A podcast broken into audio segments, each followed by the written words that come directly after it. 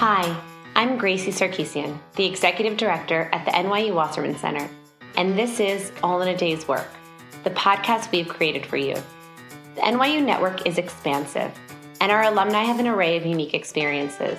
All in a Day's Work will bring you episodes featuring members of the NYU community doing interesting work and navigating the professional world. We're excited to share their stories with you. We hope you enjoyed this episode. Hi, and welcome to All in a Day's Work. My name is Sarah Rosenthal, and today I'm speaking with Jessica Swartz, the launch lead for Pfizer's next generation adult pneumococcal vaccine. Jessica, thank you so much for joining us today. Hi, Sarah, and hi, everybody. Thank you so much for having me. Really excited to be here.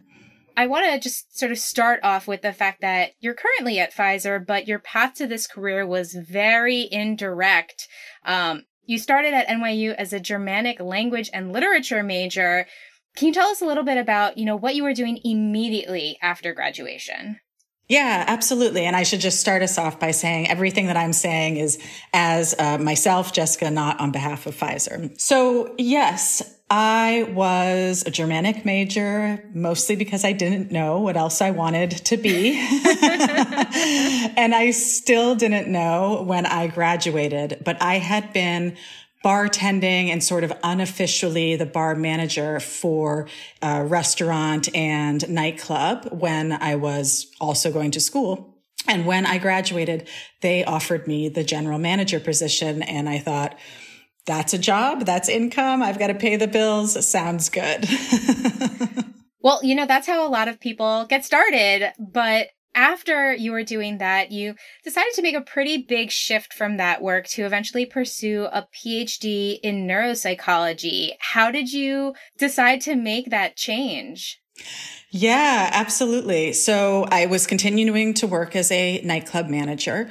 Uh, I think for about five years I did that. And realized that that's not what I wanted to do for the rest of my life, but I was still clueless and still had no idea what to do. And so I went to the, it was not called the Wasserman Center at the time, but um, I went to NYU's Career Counseling Center. And they, you know, put you through a bunch of tests. They ask you a bunch of questions. And the counselor, who was amazing, said to me, you know, after all of this, it seems like you love science and you love academia and learning why did you never do anything in the sciences? And I said, well, I thought you needed to be a genius to be a scientist. and she laughed just like you. Um, but I meant it, which shows you my state of mind at the time.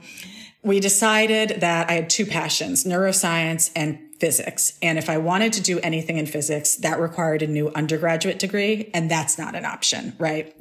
so I, I said, let's, let's talk about neuroscience. And she said, all right. And this plan is incredible. I don't know how she came up with it. She said you could take some classes while you're working to get into a master's program in neuropsychology. That won't do anything for you in and of itself. But if you do a lab based program and a thesis based program, you could use that to apply for PhD programs in neuroscience. And honestly, that's exactly what I did. that's so great. And it's so good to hear how you were able to tap into resources to, you know, give you suggestions on how to go about doing that. And I'm sure at some point in this entire process, you were also hearing maybe about informational interviews as, you know, an important but sometimes intimidating step when you're figuring out what you might want to do. Did you do any informational interviews throughout this process while you were either deciding to pursue the PhD or even after receiving your PhD so that you could, you know, figure out how other people had approached this in the past and then, you know, take that advice and make the most of it? Yeah, absolutely. So at that point in time, I'd never heard that term and, you know, didn't know anything about it. But while I was doing my PhD, I realized about midway through, I never make things easy for myself, by the way. I, I realized about midway through that I loved science. I loved neuroscience. I loved medicine. And I definitely wanted to continue on that path, but I didn't want to be an academic. And the only thing school was preparing me for, because it's the traditional path, was to be an academic. So I learned that the really only way I was going to figure out what else to do was to work really hard. And that's when I learned from somebody about informational interviewing. And I probably over the course of two years did close to a hundred.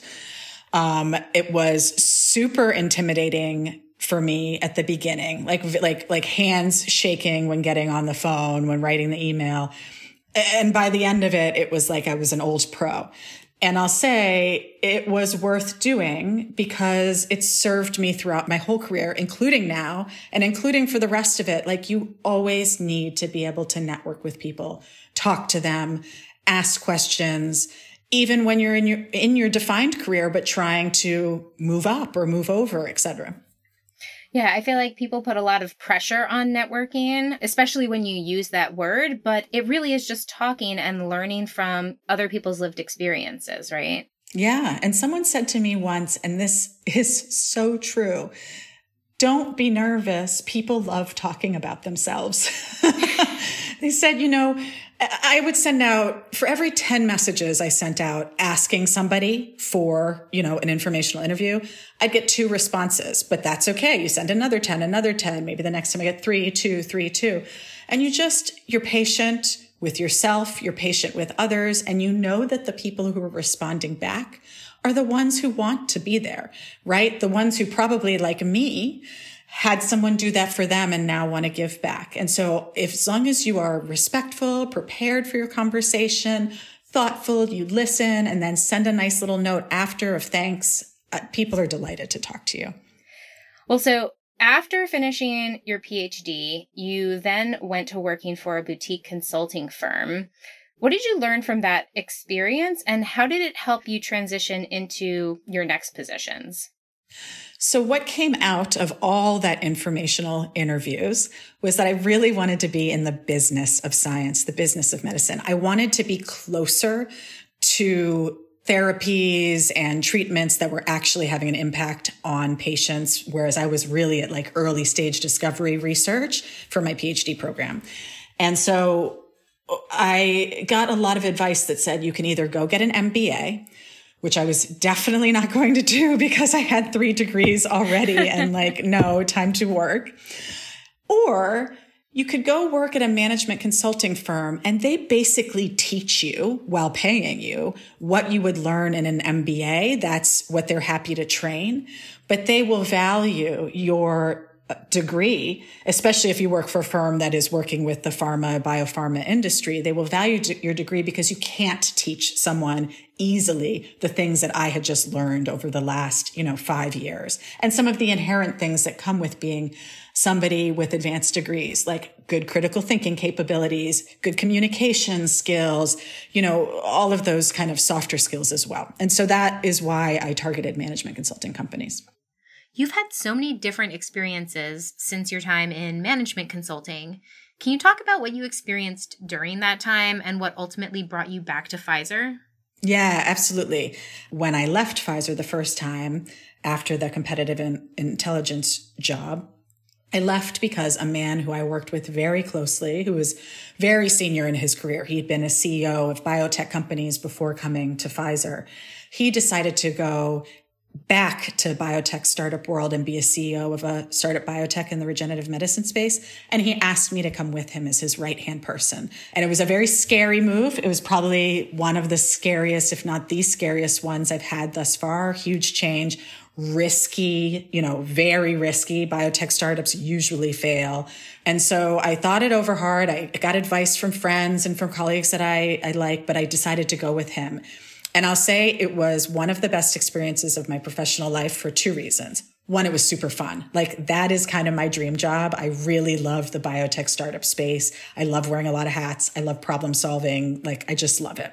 The other thing is somebody asked me when I was thinking through whether I wanted to go, what is your biggest fear with this job? And then, you know, figure out if you can live with that. And I said, my biggest fear is not that we will fail three, four, five years from now because I'll have had this great experience and I can always leverage that to get another job.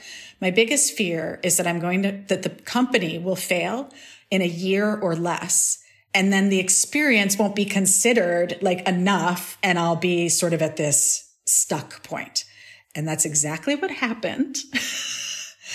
I say that and I tell this story because it was my biggest fear and it all worked out. and it's made my risk tolerance so much higher. And I'm so happy I had that. I came back to Pfizer because of a person, a, a previous mentor of mine, a woman named Kirsten, who was just, is just an amazing person. She was starting a new role at Pfizer and she was building her team and she said, you know, come join me. And it was an amazing opportunity. It was their essential health business strategy group. I'd never done any of the things involved in that role at all, but I knew I was smart. I knew I could figure things out. I had a high degree of trust in this person. And so I came to join her and I learned a ton in that role. And then everything I've done since then has sort of been opportunistic, marching me in a, in a direction that I wanted to get, to, that I'd like to get to.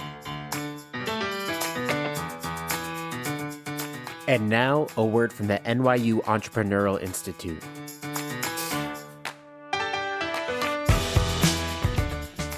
My name is Jen Curtis, and I am the Assistant Director of the NYU Entrepreneurial Institute. We are a dedicated team of eight startup experts offering programs, resources, events, and coaching to help NYU startups start up. We support all the different NYU schools and colleges, host over 200 events a year, have over 200 mentors in our network, and 188 startups have participated in our accelerators, including Summer Launchpad. Whether you have an idea, looking to join a startup team, or looking to fundraise, we can support you. Most of our events and programs are hosted at the Leslie E Lab, located at 16 Washington Place, where aspiring NYU entrepreneurs from across all of NYU schools and colleges, be they students, faculty, or researchers, can meet to connect, collaborate, and tap into a vast array of resources to help develop their ideas and inventions into startup companies. Please visit our website at entrepreneur.nyu.edu and subscribe to our newsletter to stay up to date on our offerings and opportunities. Hope to see you at the Leslie E Lab. Now back to the show. Well, so when you came back, uh, obviously you were in this position. Um, and then in 2019, you moved into a new role at Pfizer as the vaccine and hospital strategy lead. Like I just mentioned, that was in 2019. So, you know, not too long after, obviously the, the COVID-19 pandemic hit the world. What were your responsibilities originally when you took that position? And how did that change once the pandemic hit?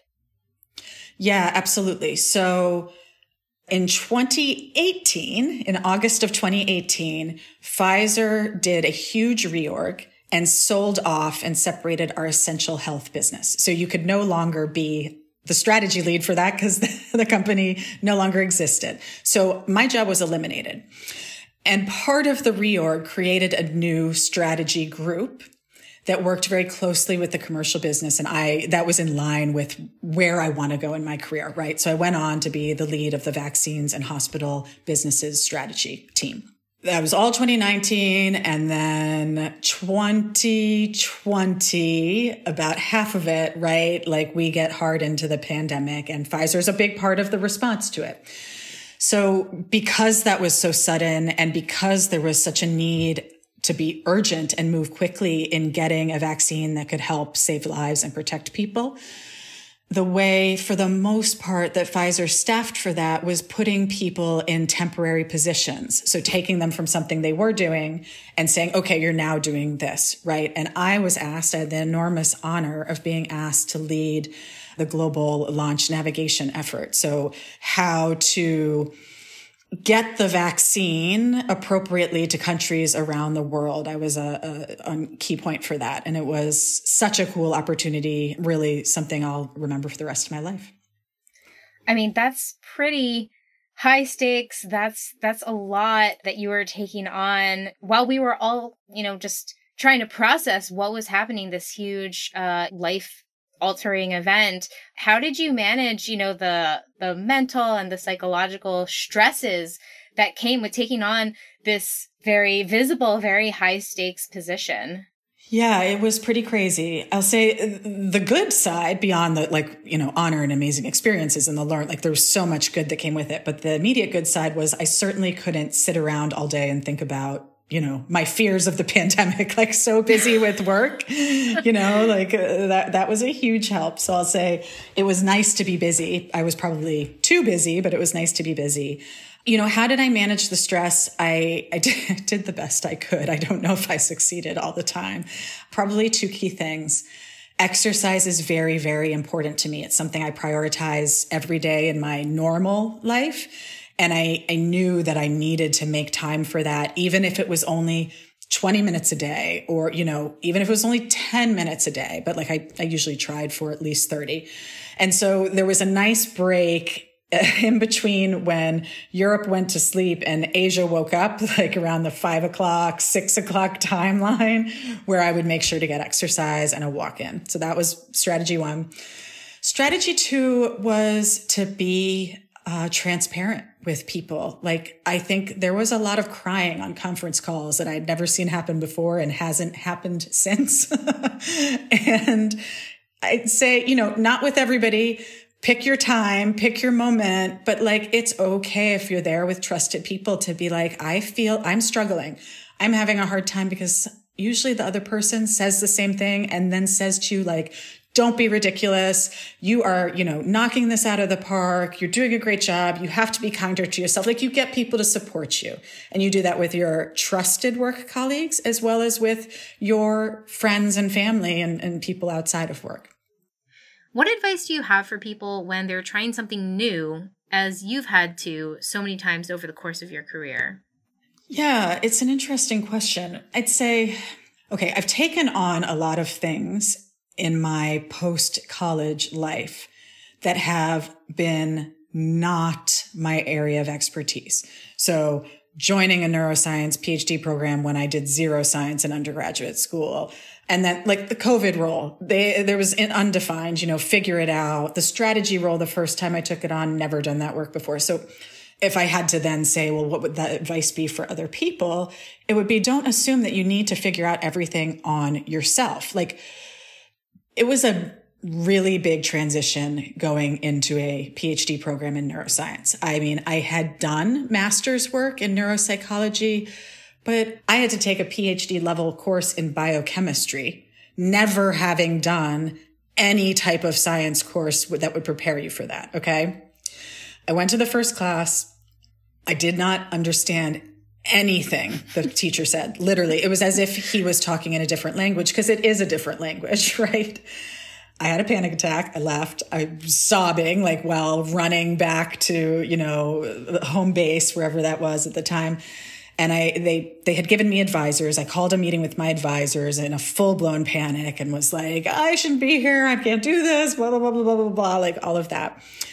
And they said, relax. You can do this. Take the giant textbook that weighs about 10 pounds and read the chapter ahead of time, as many times as you need to, because then you'll be learning the language and memorizing the facts that'll help you understand what we're about to talk about. And I did that. The other thing I did was I asked a ton of questions during class. Like I am never afraid of looking stupid by asking questions. And I really think that's a good thing. I'd raise my hand every five seconds. I'm sure I was driving the professors crazy, but I needed to, or else I wouldn't have understood what was going on to the extent that I thought everybody else did. Well, lo and behold, I learned later when we're all studying together in study group, they're like, you say all the questions we're afraid to ask they didn't know either. They just didn't want to be the one to ask the question. So that was the PhD, but I honestly, I still use that all the way through my career. I'm never afraid to ask a stupid question. And usually it's something everybody else has been asking. And it always helps me understand what we're doing and what we should do better. Well, so in addition to everything that you do at Pfizer, you also find time to make sure that you're giving back to the NYU community. Currently, as a board member for the Leslie E Lab, um, and you were previously also on the board of trustees. What inspired you to get involved with those activities, and how do you make time for this with your position? Yeah, absolutely. I think what inspired me originally was probably more like selfish slash responding to advice because I was brand new in my career, leaving a PhD program, starting in a totally new world of business. And people told me, listen, build your networks. A great way to do that is with your alumni community. And I found that to be a very rich experience. And I'm glad I did it. And so then what I learned as I went along, this answers the second half of your questions. If you choose things that you're passionate about and uh, know what to say no to and what to say yes to and take on things that you can actually commit to. Don't, don't volunteer for things that you're not going to be able to follow up on, right? But if you do that, it's so rewarding. Like doing even conversations like this are so rewarding for me. I meet really interesting people I learn about what others care about. For NYU, I get to be back in this school environment with young people at a totally different place than I am now. And it's like so energy providing and, and fun. And I just love seeing people at that stage in their life. So it's an overall great experience. But you pick, you pick the things that you're passionate about and that give you energy back. So you have the energy to put into it. Well, those are all the questions that I had for you. So really the only other thing I want to ask you is, you know, what's next for you?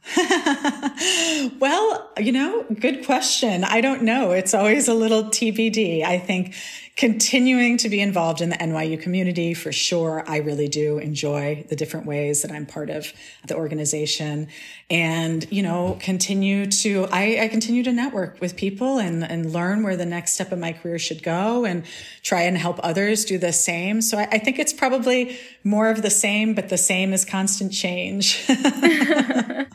I love that. Well, we're, we're so thrilled to have had you. Thank you so much for taking the time to, to talk to me, share your experience with the entire NYU community. This has been Sarah Rosenthal with another episode of All in a Day's Work. Thanks for listening. If you want to learn more about the services that are offered at the Wasserman Center, you can log on to our career portal, Handshake, through your NYU homepage. Today's episode was hosted by Sarah Rosenthal, with episode guest Jessica Swartz. We're produced by Sarah Rosenthal and Ben Barzilai, edited by Ben Barzilai, and created with support from Emily Anderson, Danielle Crystal, Haley Garofalo, and Joseph Mercadante. That's all in a day's work. Thanks for listening.